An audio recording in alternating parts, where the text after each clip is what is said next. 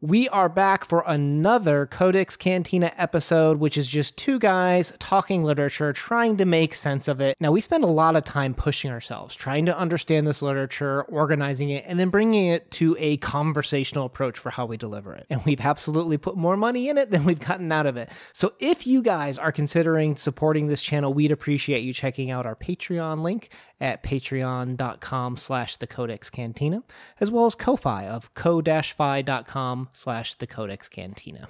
It all helps us in running the show along with commercials guys. So thank you so much. We're going to do a quick commercial break and then we'll get on with the rest of the episode.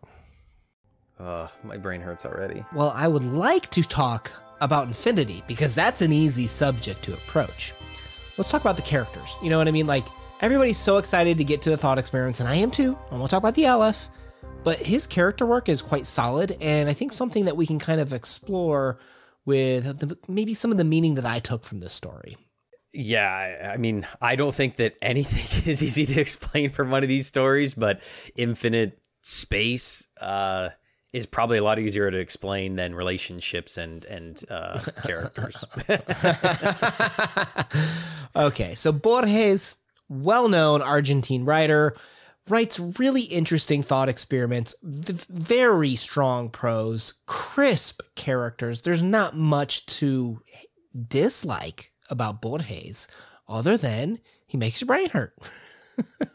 yeah. So I, I, it's a good brain hurt though, right? It's not one that I think is so philosophical to to one side or the other, or something that's just like so over the top because it is rooted in a story and I feel like there is development. It just it, it's there like haunting you, like it's stalking you from behind, going, Don't forget about me. I'm here. Mm-hmm. And that's one thing mm-hmm. that just it, it it it grows to make your brain hurt in a good way. So I, I want to preface that that that I, I did enjoy the story. It just it's a lot to take in in such a small piece.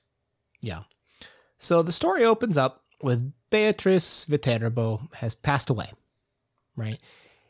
And how interesting is it? Because you're like, okay, lover, loved one gone, right? We're, we're, we're missing her, but but that's not the sense that I got, right? Because later on, he goes to her house and we see that she had some wedding photos, even a divorce with this man, and, and him and the family are like at a distance, like there, there's estrangement. So we get the idea that they weren't really lovers or anything of that sort, or at least that's the sense that I get. Is that, is that how you felt? Yeah, I don't know. It, it is. Why do you care about somebody so much that you would be estranged with? I, I, I don't know. Well, it's worth pointing out that that Beatrice in literature is a very loaded name. I mean, going back to Dante's um, Divine Comedy, the, the, Inferno, and such, and it, it's a name that is meant to represent a lot of unrequited love because if you didn't know, Dante was literally like his muse and reason for writing the Divine Comedy was a woman. And in this fictionalized story of her Beatrice, it was this this way of expressing his love for this woman that didn't love him back in a sense. Like she was with, I think maybe married to someone else, much like in this story, I think. But it, there's there's a lot of parallels because even like the first cousin Daneri sounds a lot like Dante, even a little bit. Yeah. That you you get the the feeling of this this love that never was. Oh, that's heartbreaking. well, we, we have some quotes in here. It says, The universe may change, but I shall not. Thought I with melancholy vanity.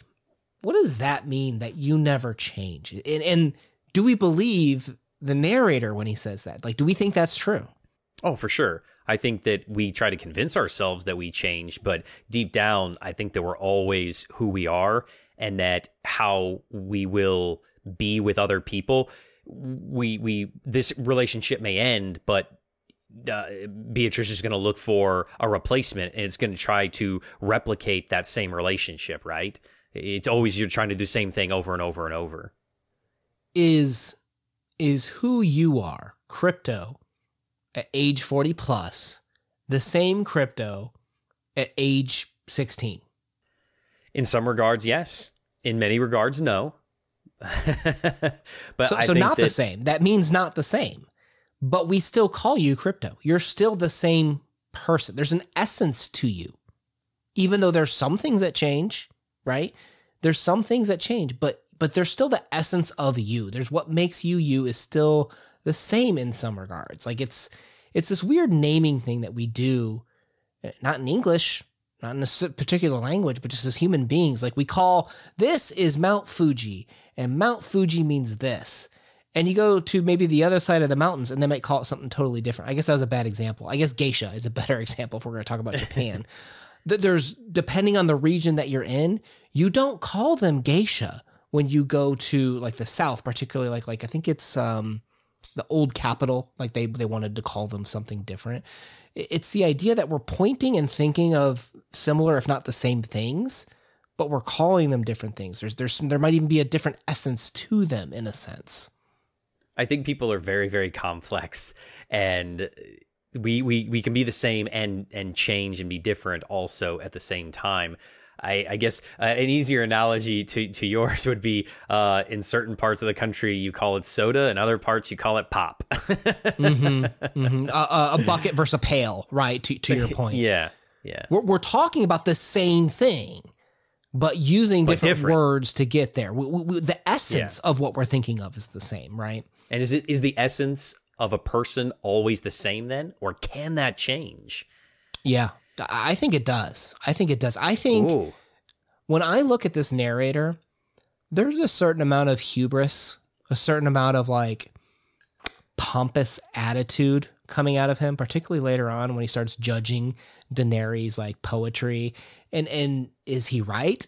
Is he wrong? Well, I don't know. He didn't get second place in no literature contest, but I'm just saying he he reminds me so much of this character named Charles Kinbote, Kinbote from um, Pale Fire by Vladimir Nabokov. He, he judges others, and we're in his mind, and we hear his thoughts, and it's almost like he's trying to convince us, if not himself, of how much smarter and better he is. But it's our job as readers to be like, is that true? Well, is that right? I guess it, it, he he succeeds in some ways and fails in others. Uh, because for me, I feel like your core essence doesn't change. It's what you present to others that actually changes. Because in your mind, you may think one thing, but you'll say something else. Mm-hmm. Mm-hmm. All, all the time. All the time. So let's let's let's go to the story here. He, he's going to Beatrice Viterbo's house, who died in 1929, and he goes to her house every April 30th. Right, he gets there later and later and starts to stay longer and longer. And to that to that point about what was his relationship with her, like he, he doesn't really know the family. Like he doesn't even go inside, and it's not until it rains one year that the family's like, "All right, why don't you come inside?" And, and that's like after several years, the first year that he spends dinner with them, and he continues to grow closer with them, which makes me assume that he wasn't too close with her to begin with. And it's here where he starts to see her photos, where he starts to see the the picture of her getting divorced, the picture of her turning three quarters to the ca- the the camera. That it's almost like he's focusing on preserving Beatrice in some regard. Like like what is the essence of Beatrice to him? And he sees these photos, these representations of her, these different angles of how we view, or maybe the different masks she presented to people. And he's almost like obsessed with with trying to encapsulate that somehow, I would say. Oh yeah, I like that. I guess to go back a little bit, I kind of thought about it as okay, we finally have kind of change taking place in the story, and this is sort of changing him because he's gaining new information and insight. And why did it happen? Because there was an external factor that mm-hmm. influenced mm-hmm. the situation. And that's what kind of sometimes we think as change. It's not us that's changing, it's our circumstances that changed. And for him, sure. it's this storm that allowed him to finally get into the house. And those circumstances allowed him to get closer and, and change mm-hmm. his relationships with his family. Oh. oh, okay. Yeah, no, that's a good challenge too, because a lot of times in literature, the the rain and storms represent fate things that are out of our control to your point circumstances that exactly. are pushing us. So yeah. so yeah that's that's a really good way of looking at it too. Um i, I preface i don't know much about the argentine slash you know literati scene at the time. Me I, either. I was cracking up at some of the lines in this when he said something like so witless did these ideas strike me as being so sweeping and pompous the way they were expressed that I associated them immediately with literature. I'd imagine there's probably some interpretation of them out there. But for me, how, how I'm taking this, he, he's ripping into um, who's starting to show him his poetry, right? Which poems are, in, in, in writing, it can be very personal. It's a, it's a personal expression. And he's ripping into him about how he's using alternate words for white or blue, like the fancy versions of it. And he's making fun of him. And there's this interesting push pull feeling I have with that because blue versus cerulean, right? They both point to, in essence, the same underlying thing. A lot of times we use different shades of words to better articulate the exact hue and vibrance that they have. But in in it in an essence, eh, there's there's still we're pointing to something that we see that we're just using words to articulate. And, and literature is this weird thing where the way in which we express something can connect with us, can change the way we view it, but it still has the same essence, the same aura underneath it. But the delivery does matter. And, and it's just like this weird relationship that I have with the words to get there versus the essence of a thing, if that makes sense. Well, that totally makes sense. I also took it to the fact that I feel like it was almost an attack that, I mean, when somebody knows how to express themselves, uh, you know, and again, I think it might blend into a little bit of that kind of machismo, you know, uh, especially you know being in in the, the Latin American life. Uh, I think that he's he's he's a little bit on the offensive here of like, oh, he's one of those guys that does poetry, and I think he's trying to like you know attack him as a person as well and, and push him down and you know push his own status up. So I think we have a little bit of a you know a status uh, rivalry going on here. Who's he convincing? Is he convincing himself or us, the reader? Oh, that's a good. Oh, see, there, there's where it goes to hurt my brain. Uh, I, I think us as the reader. I, I think us as the reader. Doesn't it feel like he's talking to you? It feels like he's talking well, to me. well, here's the thing: is is is when he's talking about his poem, he's like, okay, well, the first line's clearly a reference to early writing the the Odyssey, right? There's obvious allusions here. And oh, it is just so tedious for someone like me to have to call these out, right? And, and I don't, I didn't take that as like an expression to himself. Like, why would he need to express that about himself?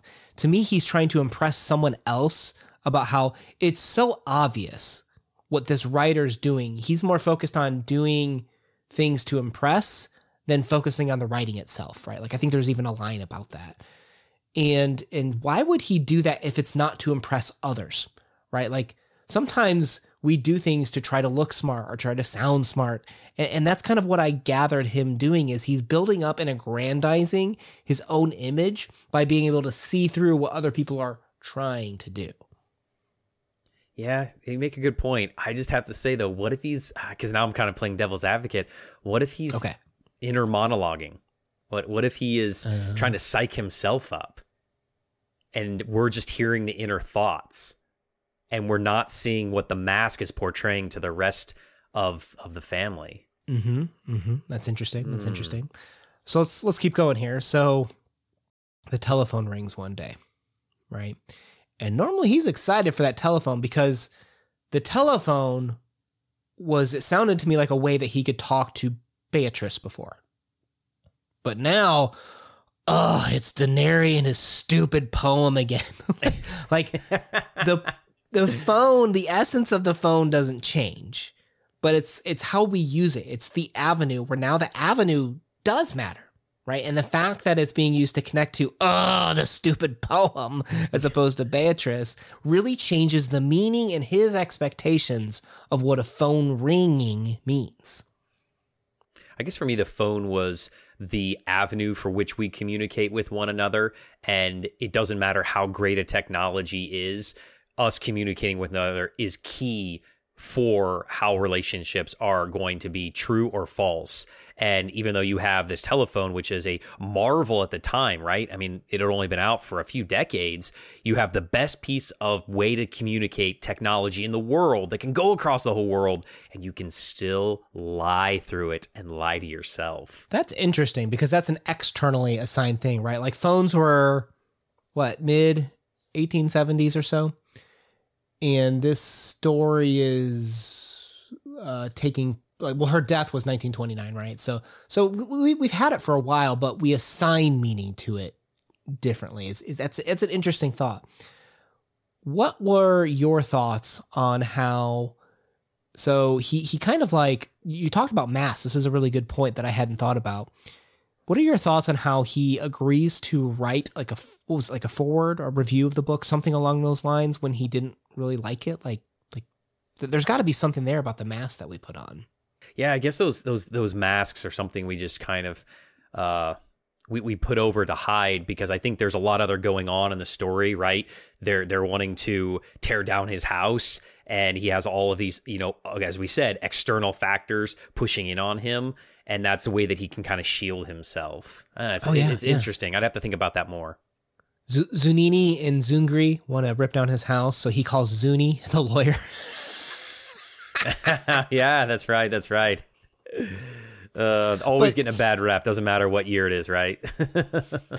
so, not, not, so to the point of the, what does the house mean? What is the essence of the house? It's interesting how the the guy views it as like this is his source. This is where his muse is, the Aleph. This is where we're headed. But to our narrator, Borges, who we eventually learn, he finally announces that he's Borges. And I was like, wait, wait what? so it felt like an uppercut when he announced that the, the, the character's name was Borges. Um, to him, it's it's the Beatrice home, right? Like the essence is the same, but it means something totally different to these characters too. I, I was I was flabbergasted as well that it is it him? Is he putting himself in the story, or is the character just named after him? And what what significance does that have? Uh, I mean, it's got to be like a more fictionalized character. Like he makes his character rather pompous, the way he judges like literature and stuff like that. Um, but it does add a, a, a, strange element when you read it. Like it, it, gives you that Twilight Zone Borgesian feeling where you're just like, "Whoa, I, I'm I'm not sure how how to take that. Like I'm not sure how to think about that." And I think a lot of readers will think about it in different ways.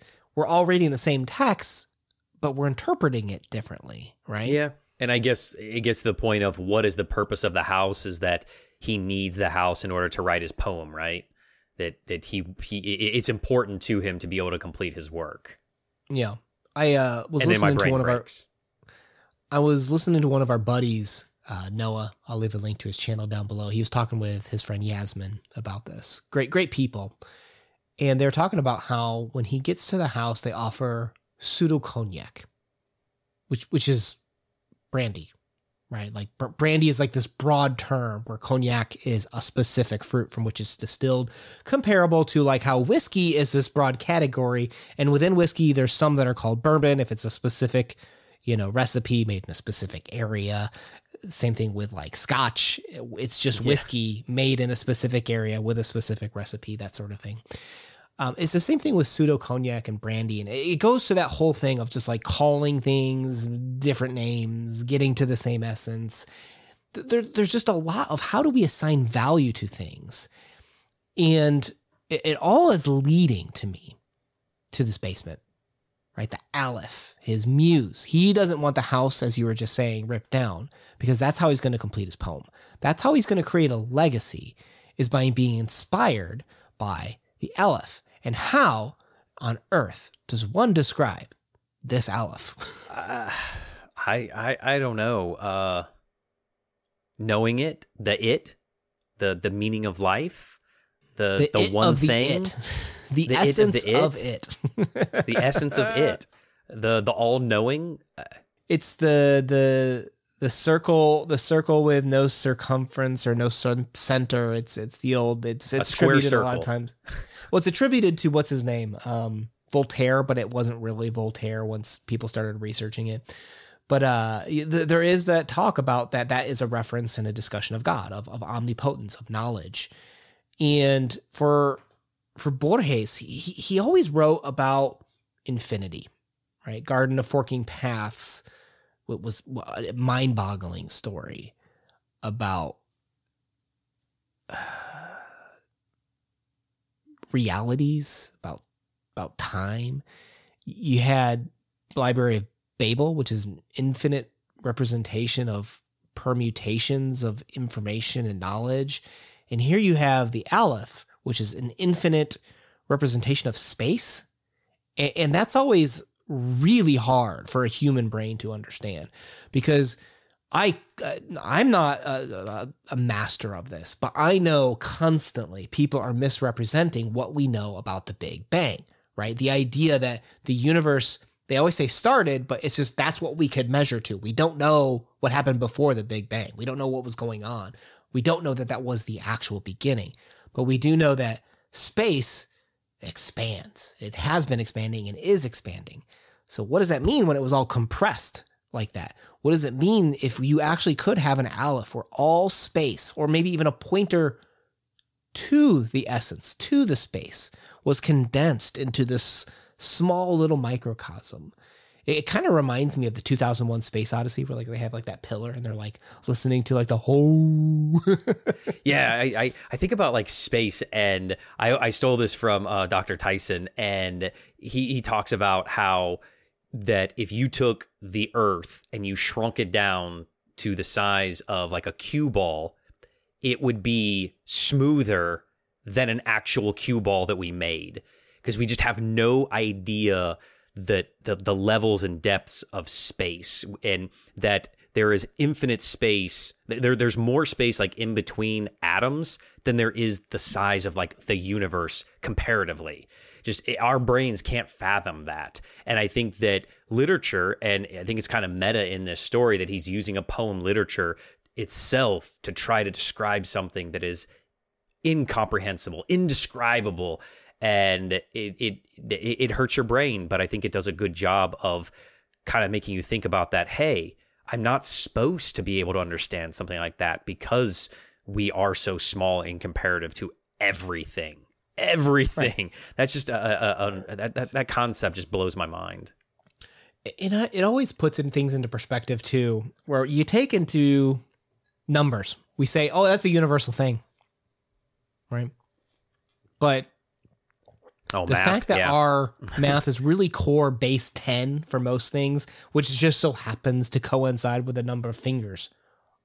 It's it, it it's a thing that I think we take for granted, right? Like let's say if if the universe is infinite, there are other planets that could have met the parameters for life there if, if there's an infinite number of those there's probably a me out there that looks a lot like me that talks a lot like me right? Like with infinite tries and time and space that will happen.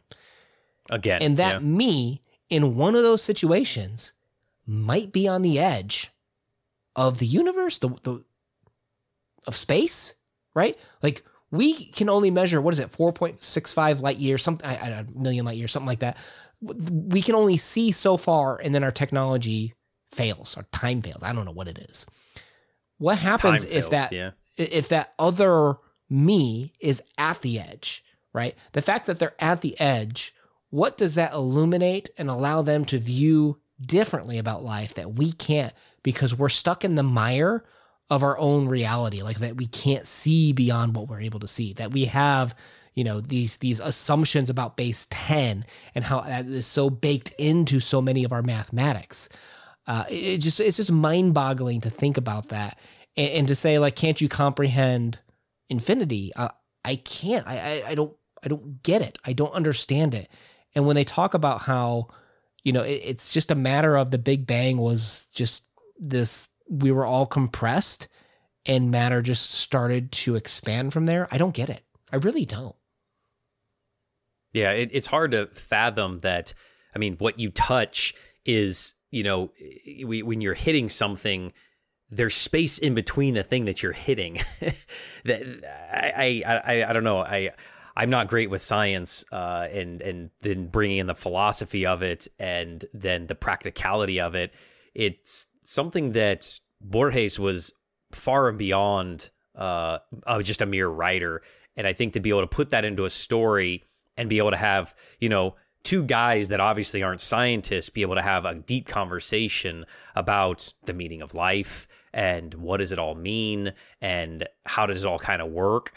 And and then the story to be over 100 years old is just incredible. It really is. And these are the type of stories that i think make us better and make us stronger thinkers. And these are the type of stories that you got to get into your brain.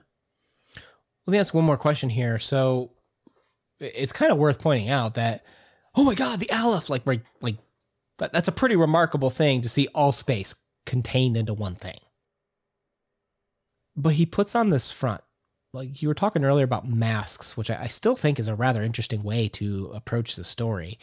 He puts on a mask and, and acts unimpressed to his friend, like, yeah, like you, you know what? You'd be so much better seeking out peace and quiet in the countryside.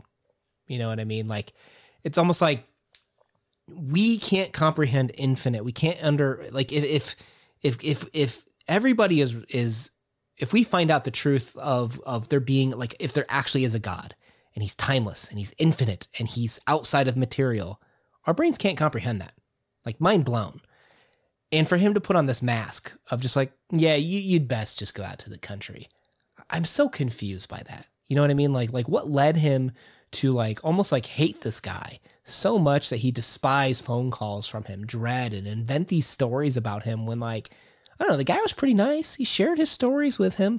I don't know if he was irritating or what, but I didn't get a negative feeling about him for what is ultimately this Borges fictional character to kind of kind of be a jerk and aggrandize himself when his literature obviously isn't even recognized to the same level as this other guys. Is this a slam against some other writer that I don't know about? Like, I don't know. There's a lot of different ways to think about this.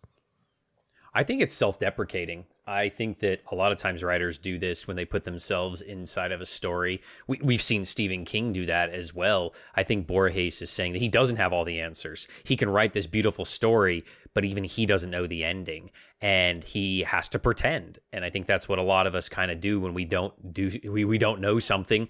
Uh, I, I tell my students this all the time you got to fake it until you make it. And i think that uh, when you write such a beautiful story and then Borges is like oh crap. Like uh i got this far but i don't know where to go from here. He just kind of brushes it off like well you wouldn't understand so i'm not even going to try to explain to it country boy. Just go out there and you know do your thing because you're not you're not going to be able to keep up with me and you know in how smart i am. And i think that's the mask that some of us kind of put on is we just we're just pretending. We just fake it until we make it because we really don't have all the answers.